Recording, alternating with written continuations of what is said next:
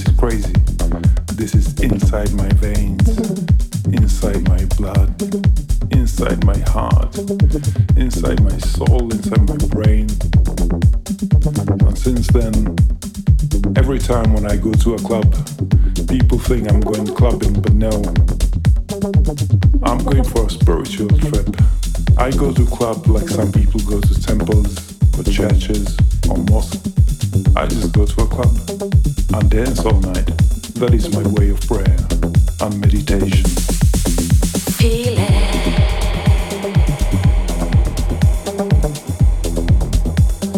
Dancing is such an important expression of one's mind, one's body.